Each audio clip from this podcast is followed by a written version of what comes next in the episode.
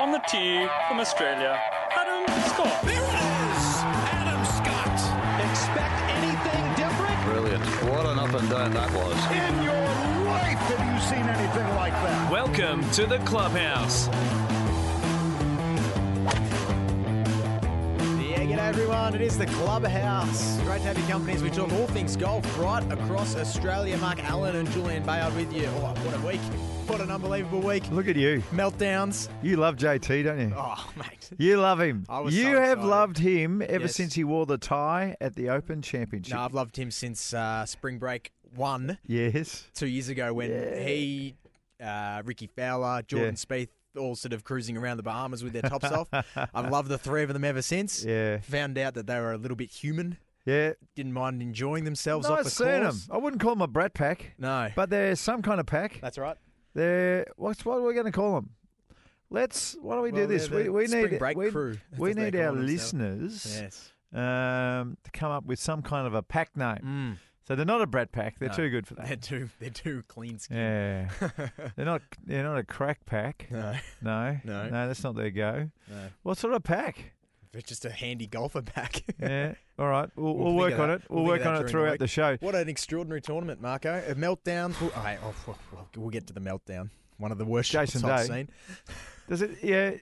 I think it is a meltdown. Yeah. I, I think that's accurate. I Yep. think you've really called that well. Yep. I, So we'll- I, think we've all been saying it's a brain fade, yeah. but no, I don't think so. that was a meltdown. Yep. I'm with you. Can we? We'll talk about that a bit later. Yeah, and you're going to list your top five meltdowns ever Am I? on the back of it. So get get researching in the ad break Righto. because you're going to think about I'll- your best I'll- five. The meltdowns. Meltdowns. Yeah. Okay. Well, they Um, come in different forms. I'll, I'll work it out. Yep. Let's talk about JT. Yes. And what I found fascinating watching him play the Mhm. last nine holes of golf. Yep. He comes like uh, on the telecast. If you're watching, you couldn't miss the fact that his dad was a PGA professional and his grandfather was a PGA did. professional. Every time he I was over the ball. I didn't happen to notice Oh, really? the coverage, Mark. anyway, um, but you know what? It, you know what it said to me. Mm. There is there is a thing in golf, and there is a rhythm to repetition. And one of the great things that Justin Thomas does, and it was very noticeable, probably in the last four or five holes, Yep.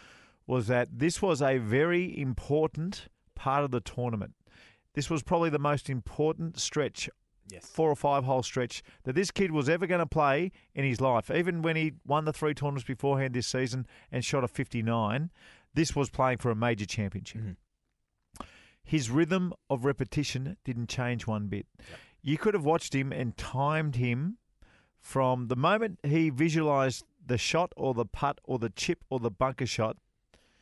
His rhythm of, repeti- of, of repetition was exactly the same. It, it, it to a point where on 17, the par three, like a really scary, dangerous shot where he could make a double quickly. Yep. A birdie was always going to help him with a two shot, you know, lead going down the last. And he got over the seven iron or what or nine iron or whatever it was, eight iron. And I reckon the cameras and the and the, the camera and the commentators just expected him to take longer over that shot. He didn't. He imagined what he was going to do. He stepped up and he operated like it was Mm. a second shot on the third hole three weeks ago on a Saturday when he wasn't even in contention. The shot took took me back to what you said on this show. I reckon three months ago when we were talking about Yep. how you putt on the practice green differently from how you That's putt right. under pressure. And you said you've got to stick to your routine. You've got to Oh. do exactly the same thing Yep. that you would do on the practice That's green. right. You don't want to take any different. You don't want to line the putt up for No. four times as long or practice six more times. Correct. You do exactly what you normally do. That's it. And that way, it looks and feels normal. Absolutely. And the whole background to that and the whole theory to that is strong. Why would you practice one way and then under pressure do it totally differently? Yep. And that's what I loved and respected and admired and now understand that he's going to win many more tournaments. He'll win 25 events. He might win five or six majors just from looking at the way he played. Uh, the putt was exactly the same. It it almost looked like he rushed. The commentator said, "Not much, not, not taking much time over this putt." Well, he took exactly the same amount of time that he does Yeah. in every other They situation. expected him to take longer because That's right. That is right. big pressure putts. That is exactly right. On the 18th tee, it was a really pressure type drive. Now, he's leaked one out to the right because the only place you couldn't go with a two shot lead was left uh, into the creek um, and ended up making a five. But again, his rhythm of repetition was magnificent. The bunk, you know, on the 16th hole, hits it over the bunker, which is a huge carry, by the way. I want to talk about how far he hits it in, the, in a tick as well. It was a huge carry, gets a rotten lie, chunks it out into the front trap. Now, he couldn't, you know, Johnny Miller always talks about the chunk and run. That's uh, that's a form of bunker shot. The bunkers, you know, once you get going in bunkers, they're really easy because if you hit the ball a little bit thin, the ball carries further but has more spin Yep. And will stop. If you hit the ball really fat, the ball doesn't carry as far, but because you've hit it thick, the ball runs out. Yes. So it's that fat bunker shot that is a chunk and run. With water in the background, all the background. I mean, if you hit a thin one, he loses the tournament then and there because he's got to drop the ball back in a bunker and it's over. Yep. Most professionals have done it once in their life and understand that the chunk and run is probably the go-to shot because you can't hit it thin over the water. But he didn't. He got in there and he hit a long bunker shot with spin with water in the mm-hmm. background. then stepped up over his six footer. He had to go first. Stepped up over the six footer. And once again, the commentary was surprised that he didn't take longer, seeing it was such an important putt. He didn't take longer. He went through his routine exactly like he bang. does and just went bang. That's a great way of describing it, Jules. He just went bang. Yep. But that's the way he's practiced his whole life. And that's the way he plays. And that's why he's so good. That's the way he's. know, yeah. His grandfather probably taught his dad, and Mhm. his dad, being a professional golfer, taught his son. Yep. And that was beautiful to watch. Golfers who have been guilty of losing their rhythm of repetition. Yep. Greg Norman. Oh, yeah. Greg Norman. Greg, when there was an important shot, Greg Norman took twice as long. And usually, you know, the results weren't Well, good. Look at the history. Yeah. Yeah. Jack Nicklaus was another one. Yeah. So, but Jack Nicklaus, yeah, it doesn't work for everybody, but Jack Nicklaus was so strong in mind, it didn't matter what he did. He, he just believed he believed he was the greatest, and he was the greatest. it didn't matter what happened. But for most human beings, Yep. the rhythm of repetition is important, and I believe Justin Thomas's rhythm of repetition right through that week won him uh, his first major, and now he's second on the FedEx Cup behind Hideki. Need to talk about Hideki too at some stage. Yes. Hideki comes into the week after winning the week before, wants to win this tournament, become the first Japanese player to win a major, and if he wins the tournament, that he's also the first Japanese player to be the number one player in the world. So a big week, Mm. uh, particularly when you're leading for a good portion of it. That's right. For a good portion of it, there was a couple of putts that he hit, and the close up, the commentary, and I thought the commentary and the coverage was magnificent. It was good, wasn't it? Yeah. Uh, Hideki puts a straight line uh, on top of his golf ball and points it where he wants the ball to start. When you putt, and I've spoken to you about this many a time, when you when you hit practice putts on the practice putting green, you'll notice when there's nothing on the line that the toe of the putter doesn't stay square in the follow through. It, it tips over. It's called the toe releases. When you steer putts, for whatever reason, you try and keep the blade dead straight to where you want the ball to go Mm. after in the follow through, Yep. and that's a steer. Yep. You're not letting the putter do what it wants to do. And then you look at that line on top of the ball. That's right. So when you look at the line on top of the ball, instead of that line just rolling over purely a little bit around. it gets a little bit funny, like Yes. you've kept the blade open and the ball goes to the right, Mhm. and then you look down at the putter head and you go, "Well, what's how to go right? My putter head's square." Yeah. It doesn't work that way. No. So next time you're on the putting green, just notice, you know, when you've got nothing to care about, it doesn't matter about any consequence. You haven't got a pencil and a card in the back pocket that you're using. You're just kind of cruising around. You'll notice that the toe of your putter does release. Yep. And that has to happen when you're actually under pressure as well. And Hideki, it just wasn't happening for him. Speaking of putts, Marco, I want to talk about Justin Thomas's eight foot birdie putt on the 10th hole.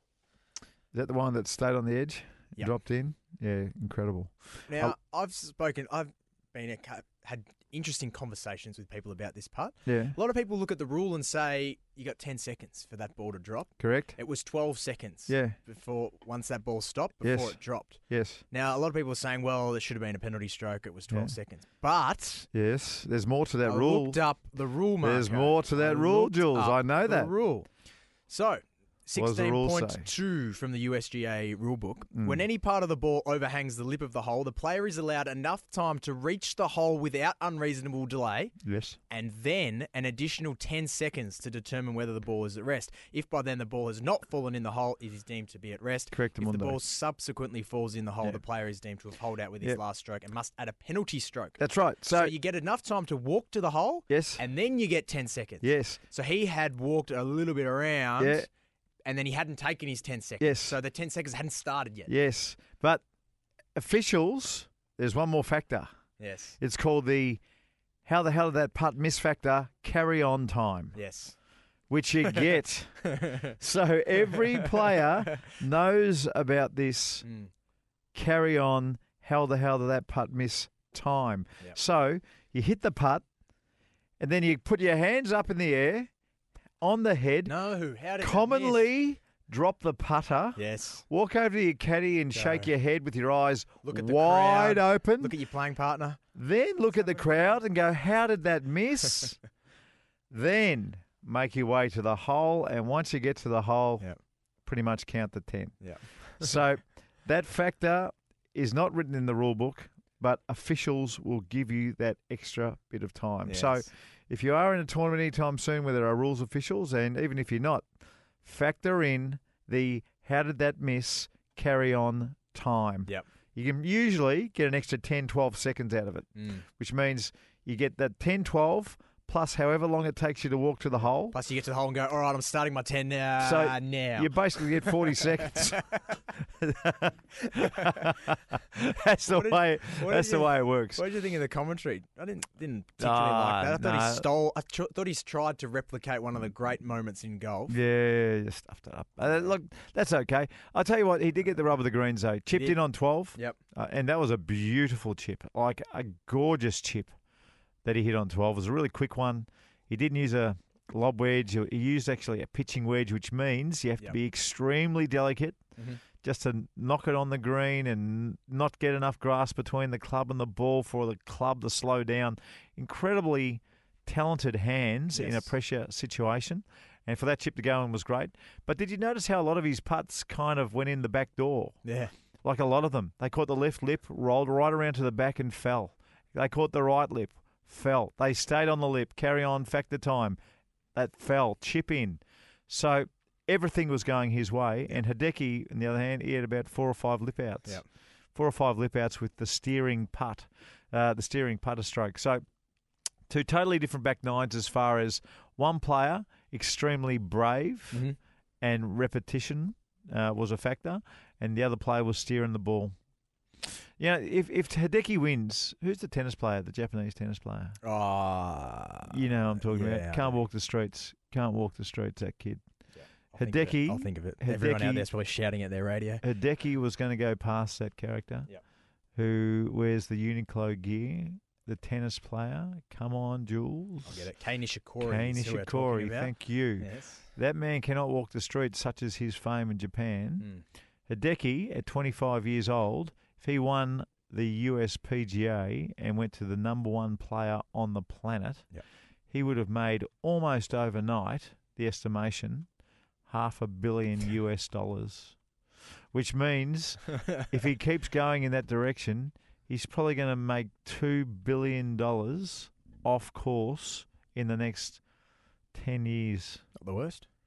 That's a good result. Not the worst. Unfortunately, he couldn't walk the streets in Japan. He probably could anywhere else on the planet. no one would even know who he was. Yep. You know, if he was wearing a pair of jeans and a hoodie and a t-shirt and a pair of all-star shoes, you wouldn't notice him. walking down the streets of Melbourne, Yep. you wouldn't even know it was him. Nope. But that wouldn't be happening in Japan. That's it. So, look, I hope he does. His pedigree is amazing. You know, Yeah. the Asian Amateur Championship that we talk about, you win that, you go. He won it twice. The very first two years he won, Hideki went one, bang Mhm. bang. I think he's only sixteen and seventeen. Turned pro early. Uh, we've ta spoken about his season at length. He's number one on the FedEx Cup this year rankings, just behind now JT. I hope he wins early, and I hope he wins three or four. It'd be great for the game right around the Would planet be. Be huge. if we get you know Asian players in on the, the girls are dominating golf. The Asian girls Yep. are dominating golf in the girls. We need one real like he's a poster boy, but to win really something big. validate. Needs to win something big. He needs a major, Yep. and then it's a whole new ball oh, game Oh, for yeah. golf right around the planet. Now, there are all the positives, Marco. We've got to get to a break up next. Ooh, Meltdown, meltdowns. meltdown central. And we, we got an Aussie who had a huge meltdown. Described by many as the worst shot they've ever seen. Yeah, We'll talk about that next. Yep. This is the clubhouse. Stick around. In your life have you seen anything like that? You're listening to The Clubhouse. Welcome back. It is the clubhouse. Awesome, rigorous list making going on in the ad break because there's uh, a rock solid, meltdowns list, a meltdowns list to come. Because Marco, we were watching the golf and uh, PGA Championship, and what I like to think is that it makes us all feel better about our own games when, when this sort of stuff Day happens. did the stupidest thing that I've ever seen on a golf course. Yes. virtually the stupidest thing I've ever seen. You know, when when you're trying to hit a hook like that, you need a follow through. So let's He, he didn't have a follow through. Let's explain from the start what had happened, Marco. So Jason Day he was playing had, had, a with- hor- had had a horrible back nine. He'd had a double bogey and a bogey, and then he'd had three straight birdies Yeah, to get himself back into contention. Yeah, that's right. He was playing okay. he's playing with a bloke who he thought if he made birdie was going to be three shots back going the last day. What's he? uh, Kisner. Yep. playing with Kisner. Thought if he made a birdie, then. But it's on Saturday in the 18th hole, and you've just made the three birdies to get back in. So I, kind of get it if it's Sunday and you need to make a birdie Yeah. and you just don't care about finishing second and you hit a miracle shot, I get that. No worries. But it wasn't. It was the third round. It wasn't Sunday. It was the third round. And when you are trying to do something Seve like, the one thing you've got to remember is okay, if this shot doesn't work, where is my ball most likely going to be? It ended up there were bushes up there, which is probably the most likely spot. if he hit a tree that was in front of him, ricochets and probably goes to the right, and then you're in more bushes. It was stupid. It was dumb and stupid and ridiculous that his caddy let him do it. His caddy should have walked off. Do you Said, if you hit this shot, you're carrying your own bags up the hill. Do you think that I'm not going to be part of it. would it have got to the point where that's the end of the relationship if you if he Yeah. actually played that shot? I reckon it. it Oh. He should he should be sacked for letting him play that shot. In my th- opinion. there was no way he could have got it on the green.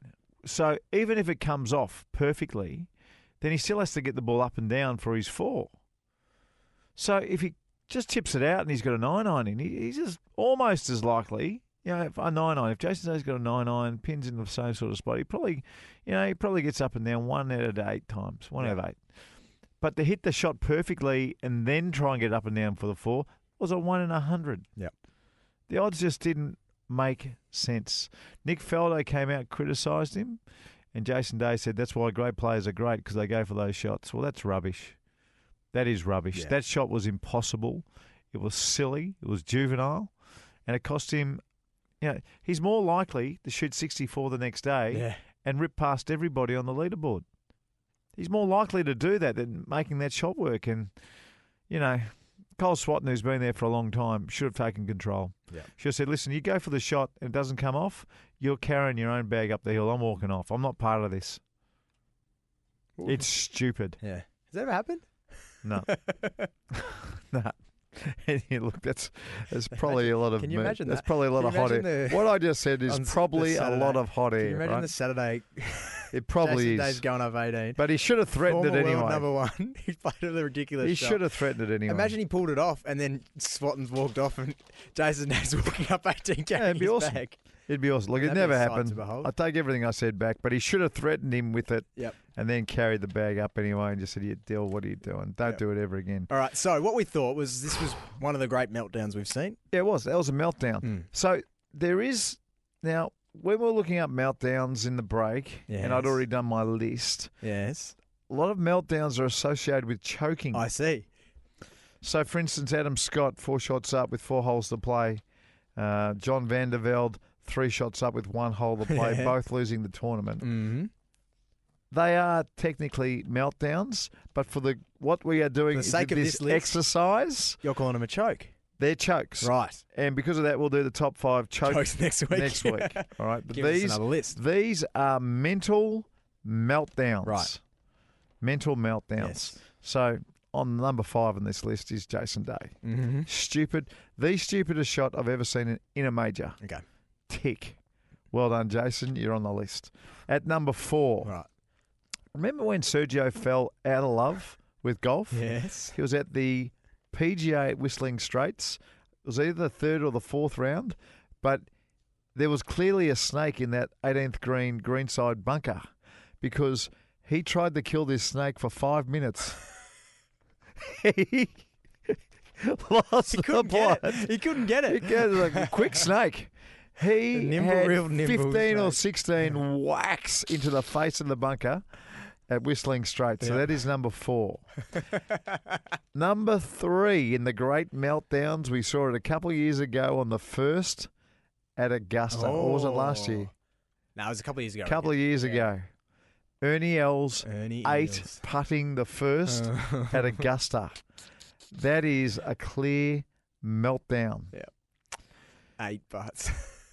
Now, one player gets in at number one and two.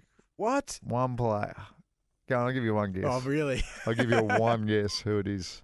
JD, John Daly. yep. Now, this one I think it was a Canadian Open. Mm-hmm. And remember, he had the shakes. Yeah. And it was a really hot day, and David Frost, the South African player, was playing with him, had to come over, and he had the shakes, and he couldn't hold it, to walk. That was a meltdown. Mm. That was a, I don't know, that was a, I'm really sick meltdown. I shouldn't be eating a block of chocolate and a steak for breakfast and flushing it down with a few beers at 9 a.m. type meltdown. John Daly at number two, the Shakes at Canadian Open. Yep. And again, John Daly Oh, at number one one. The US Open at Pinehurst, Yes. where he just gave up. He tried to chip it up a hill, and remember, you know, the, They they're the upside down saucepans. The ball starts rolling back.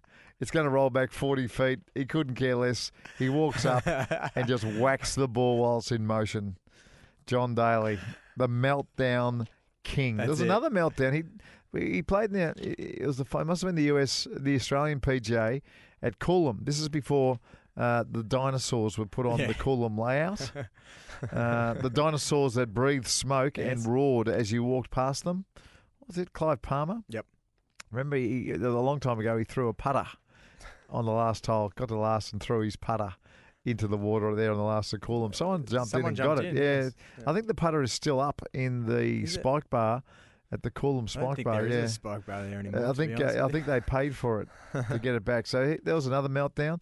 Another John Daly meltdown was at the Lakes one year when he hit he emptied his bag of balls, hitting just one ball That's after right. another into the Straight lake. into the water. I remember that. I remember, and he Yeah. just went, "Oh, I'm running out of balls. I'm off." Another one, and then remember he attacked a, a photographer, or his girlfriend attacked a, attacked a photographer when they were walking back to the clubhouse. oh, JD. ah, photographer. He's, here's John Daly. he's got no more golf balls left in his golf bag. He's just hit them all. I think it's in about the 14th hole at the Lakes. Yeah. So he walks off because he's got no more golf balls left. His girlfriend's following him. Photographer comes up and starts taking photos of John Daly, and his girlfriend attacked the photographer. Bang. Fantastic stuff. So, There might have to be a top ten JD moments Well, list. oh, well, that could be. Well, he he would have, if we had a top ten list for meltdowns, he would have featured five or six times. yeah. What a What a man. what a lunatic! Oh, I love him. What a lunatic! I love him. Anyway, Very good. Hey, good list, Marco. no worries. Next week. Chokes next week. Che- chokes Yeah. next week. I like it. I like it a lot. Now we're gonna get to a break, but I want to talk to you next. Love looking at what players have in their golf bag, Marco. Yeah, I Justin Thomas. The what's in the bags are great. Yeah, so there's a couple of little things that he changed up from British Open recently. Yeah. uh, I want to talk to you about that and some differences that he had that can relate to the Yeah, listeners out there. Uh, stick around. That's going to come up next. This is the Clubhouse. In your life have you seen anything like that? You're listening to The Clubhouse. Welcome back. It is the Clubhouse. Julian Bayard and Mark Allen with you as we talk all things golf. If you do miss any of the show, want to catch up, you can podcast this one. Uh, comes out first thing Saturday morning, 4 5 a.m. If you are on your way to golf on a Saturday morning and looking for something to listen to on the radio, you can podcast this. Just search for the Clubhouse Golf Show on iTunes Well and done. you can listen to it. Now, I love what's in the bags. like, what's in the bags? Yeah, I love brilliant. them. Yeah. I really do like them, and it, it is interesting to see when they go from one tournament to the next. So give us a, give us a bit of a rundown. JT's Mm. well, golf bag. uh, JT, I want to talk a couple of things before we go into specifics. Yeah. He uh, had put a five wood in the bag this Yeah. week instead of the two iron he had. Now he spoke about um, he often makes that change depending on the course, Mm. um, and this one was mostly to do with the par fives. Yeah. And, Yeah, that makes sense. Um, I want to ask you, Marco, for the listener out there, the difference between a two iron and a five wood. If you're a, a golfer out there and you want to be able to get a little bit more distance on Hmm. the par fives, but perhaps you want a little bit more control, you can't quite hit the Yeah. drive, uh, the five wood off the deck all that well. Which one should you be looking at for different uh, circumstances? Well, look, they don't even make two irons these days. I mean, it's got to be a special request, basically. You, you can find them. or a, a three iron, even Marco, Yeah, is, three is as rare as a two iron. yeah, they are. They, Yeah. they are. Like uh, it is surprising, and this was, you know, when when you look at all the what's in the bags, some of the biggest hitters they only go to a four iron. The four iron, you know, it'd be a strong four iron, by the way. It wouldn't be a normal. So, you know, once upon a time, at two, uh, the one iron was 17 degrees, and the three iron was 20, and the four iron was 23 degrees. Yep. A lot of the four irons that we see for these guys with the tungsten bottom, Mhm. uh, they're almost a driving iron. Some of these clubs, they're actually 20 degrees, so it's it's actually a it's almost it's it's an old two iron, but it's got the tungsten in the bottom, but it's a little bit shorter club. So that's that's why you you see it because a lot of the clubs are actually stronger for these guys who hit the ball so far Hmm. and their launch angles are high. Um, Jason Day, for instance, I think his pitching wedge is at like 45 degrees. Yep. 45 degrees is, is a nine iron. So that carries all the way through. So if they do that and they've got four degrees between each club, it ends up their four iron is like an old two iron. So that that's what you see in golf bags. Now, the two iron then is usually around 17 degrees, which is the old one iron. Mhm. So unless you are a superhuman or a tour player, you don't even a two iron's just out of the bag. Yep. Uh, out of the bag. Or Alex from Kingston Heath, who still carries a one iron. I play with him from time to time. Hits this old one iron around Kingston Heath. Now, you know, some of our golf courses you can do it because the ball will go just as far as a five wood, Yeah. But pretty much along the ground all the way. Yeah. Just run it up. That's it. and so if you're playing at a golf course where there's nothing in front of the greens and you're comfy with a nice, you know, a, a one iron usually is only about 40 inches long, then away you go. Yep. Five woods these days off the shelf, they're more like 42 and a half inches long. So, you know, they're two and a half inches longer mm. than the one iron, but the ball will go up, it will stop faster. And pretty much, unless you're playing a golf course that has, you know, an American golf course, like a one iron's just no use at all because the ball just doesn't run. But like I said, if you're playing on dormant fairways in the middle of winter, like we do here, having the sand belt, Mhm. probably up north as well in Sydney, and you know a lot of places right around the country, the one iron on in our conditions and, and in you know Great Britain will run and probably finish going just as far as a five wood will. Yeah. Uh, I'm a five wood man. Yep. So am I've got yeah, I've got a I've got a 41 inch. That's 41 inches long, Yes. five wood.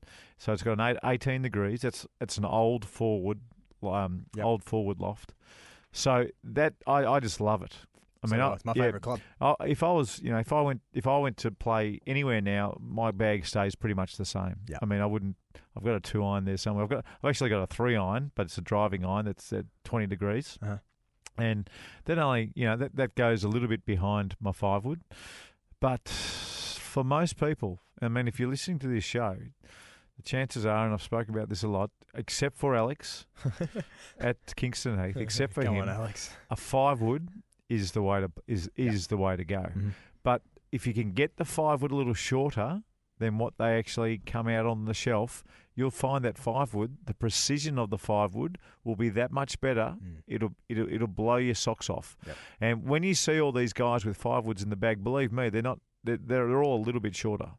They're all a little bit shorter, unless you're Dustin Johnson and you're six foot five and can dunk the basketball and you need something really long. but for most humans, you know, at six foot, uh, 41 inch five wood is just right. That's all you need. Absolutely just right. Yep. And and a really handy, handy golf club. They're so easy to hit. Yeah. And with the shorter length in the shaft, the ball won't balloon into the wind. I, I can still hit my five wood into a howling breeze Mm. and still get penetration through the air. Yep. So the golf ball that, that doesn't spin. Um, once upon a time, a five wood was you know, unless you're playing in windless conditions and you know the five wood just went too high. Yeah. You, couldn't hit a five wood into the wind. But today you can actually get five wood to go quite well into the wind. Yep. Um, and that's that's for for the pros. For most human beings, five wood into the wind, no issue whatsoever. Just Mm. get it out and go.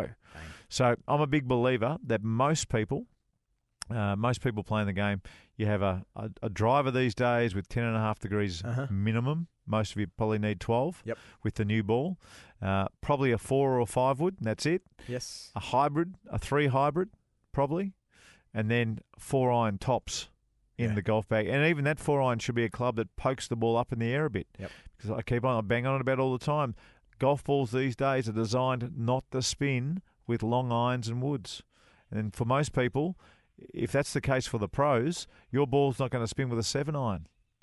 So you need spin to keep the ball hovering and aerodynamic. So again, if you've got a three hybrid, then a four iron with you know a bit of pop, so it gets it up. Probably a five iron with a bit of pop, six with a bit of pop. And then if you wanted to, you could go you blades down from seven iron to, to your lob wedge if you if you really wanted to. Yep. But um, you know, for the older golfer or for the players just new to the game, no need for a two or a three iron. You Unless, of course, you're Alex from Unless Kingston. you Heath. love it. He's about 65 and he's still playing off scratch, Alex. Is he? Well, he's- maybe the one iron's the way to go. maybe everything. No, you not for said. everybody, All right, mate. now uh, other clubs in the bag. Uh, so the driver, he had the Titleist 9172, What loft? 9.5 degrees. Nine point five. So there you go. He's one of the longest hitters you'll ever see. Club head speed at around 125 miles per hour. Yep. And he's using one degree less than me, and I'm at 100. And, I'm at 108. Yeah. So I mean, it just it just shows you that most people should most people who turn up with 95 miles an hour club head speed, you need something like 12 degrees with Yeah. the new ball. Yep. Even in Australia. There you go. Now, Right. uh, other woods, uh, you had the Titleist uh, 15 degree and Yep. then an 18 degree. Yep. There's his five wood. Beautiful. Uh, irons he had from four, a Titleist four, then prototypes five through nine. Right, so the four iron would have probably 20 degrees. His five iron 25 degrees, and then would get pretty much Mhm. standard after that, Then sort of. Then he's got the Titleist Vokey design wedges. What's he got, the Um, 60? He's got a 46 degrees bent to 47.5. That's his pitching wedge, is it? Yep. And then he's got a 52 degrees bent to 52.5, Yeah. and then a 60 degree. Well, so, so what's his pitching wedge at then? So what what what's his? Say it again. So he's got a 60. So he's got he's got 60, uh, 52 and a half? 52 and a half, sorry, and a 56, and then a 46 as well, 46. Yeah. So Yep. there you go. Right. So 46 degrees is his. bent to 47.5. Okay, that's not too bad. So that's his Yep. pitching wedge. Yep. And then So the Scotty Cameron putter, Yeah. the Titleist Pro V1X. Now that's that putter head normally has the shaft that bends and is face balanced, but he's gone like Jason Day. You know how Jason Day uses the spider with the Mhm. plumber's neck. Um, he's done exactly the same thing on a, I think they call it a saber tooth, Yep. a saber tooth style putter. So he's all these. It's all going to be the range now. These bigger headed and for you know they're ba- basically a mallet head. Yep. Even the spider that Jason Day uses that basically gets put into the category. It's a mallet head. Mhm. Um, these mallet heads now, they're coming out for the best players in the world with a hosel that gives it some toe hang. So you know you used to always see the the shaft go a a curved steel shaft go into the heel of the putter to make it face balanced. Yep. This new craze, it's going. You know everyone's doing it on the PGA Tour. Toe hang with a mallet. It's the way of the future. And even this man now, I mean, you can't buy what he's got. I think Odyssey are making a putter, a new one I've seen. Okay. Odyssey make the the uh, saber tooth putter with uh, with the little plumber's neck. Um, it's going to be bigger and bigger and bigger. Yep. And this is what we're talking about before because you got a bit of toe hang that helps the toe release. That's right. That's what we were talking about before. Mm, helps with the little marker helps on the with ball the marker. release. That is he's exactly right. Love So- this answer. Um, he was talking about the couple of changes he made. This was about his wedges, Marco. he what said, did he do? absolutely, the 60 degree wedge I was using was the one I used at the British Open. I can't think of more different conditions than Birkdale and Quail Hollow. You're going from firm and tight turf, and not really any grain over there, to a little bit wet, also very tight but grainy Bermuda grass. Hmm. The other 60 degree I had was meant to dig, and that wasn't going to work at Quail Hollow. You don't want to use the bounce when it's that grainy. You're just going to embarrass yourself. Correct, Mundo. That's exactly right. So, um, so what's he done? He's he's used uh, a club at at uh, the Open Championship with no bounce, and he's Mm. gone to a club with plenty of bounce at Quail. Yep. That's exactly right. So you hear you hear him talking there about the grain and how mm-hmm. that is such a big factor, and how it is going to embarrass himself. That's what I keep talking about Exactly right. exactly when when the ground is dormant here in Australia, and it might seem like the grass is really tight.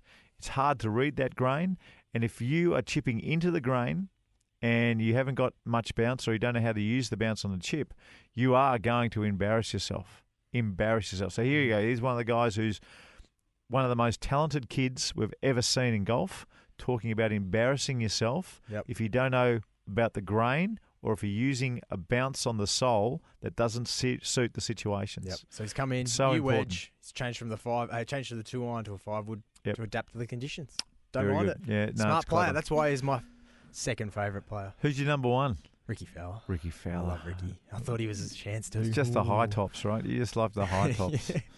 I like J Day's high tops at the British Open. Yeah, I, I like JT. JT in the tie. Yep. The pink, the pink Ralph Lauren polo was nice too on the Sunday. Yeah. I liked it. Yeah, no, he's very good. Ralph Lauren, it's great golf clothes, Yes, no doubt. No absolutely. doubt. I'm an Adidas man myself, but Yeah. I, I do look over the Ralph stuff. Once upon a time, Ralph used to look after me. Did they? believe- Yeah, yeah, I used to Ah. love it. Yeah. They were great. But the Adidas stuff in Very summer, good mate, business could not be cooler. Couldn't be cooler with the Eddie Cool stuff. Yes. All right. We're gonna get to a break. Enough sponsor plugs. we're gonna get to Marco's masterclass. Stick around. Marco's Masterclass.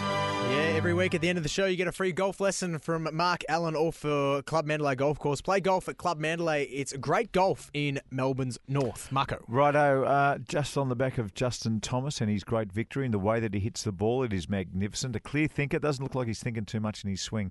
But one of the great things I loved about his action is his fast arms. To generate that much club head speed and keep the club in front of his body, you've got to have fast arms. If your arms lag behind your body when your body is moving at that rate, then it's the disaster. Remember how everyone talks about being trapped and the club gets inside, it's either going to go way right or way a big snap hook left.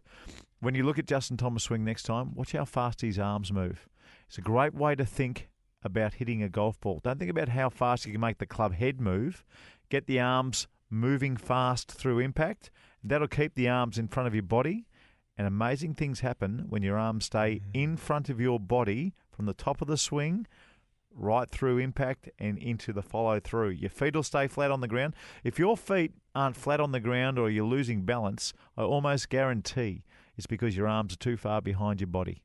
And the body goes first, the feet come up before you even hit the ball. Fast arms. And then if the if that's happening, you're off balance before you start. Fast arms. Nice. Keep thinking fast arms. Not a fast club head, fast arms through Yeah. the ball. Perfect. Nice little short one. I like it. All for uh, Club Mandalay Golf Course. Play golf. Clubmandalay.com.au and uh, two people, including a motorised cart with a drink, 79 bucks. Clubmandalay.com.au. Beautiful. Good on you, buddy. I'll see you next week. Thanks for that. See you next week. Pleasure. List of chokers. Make sure you stick around. Jeez.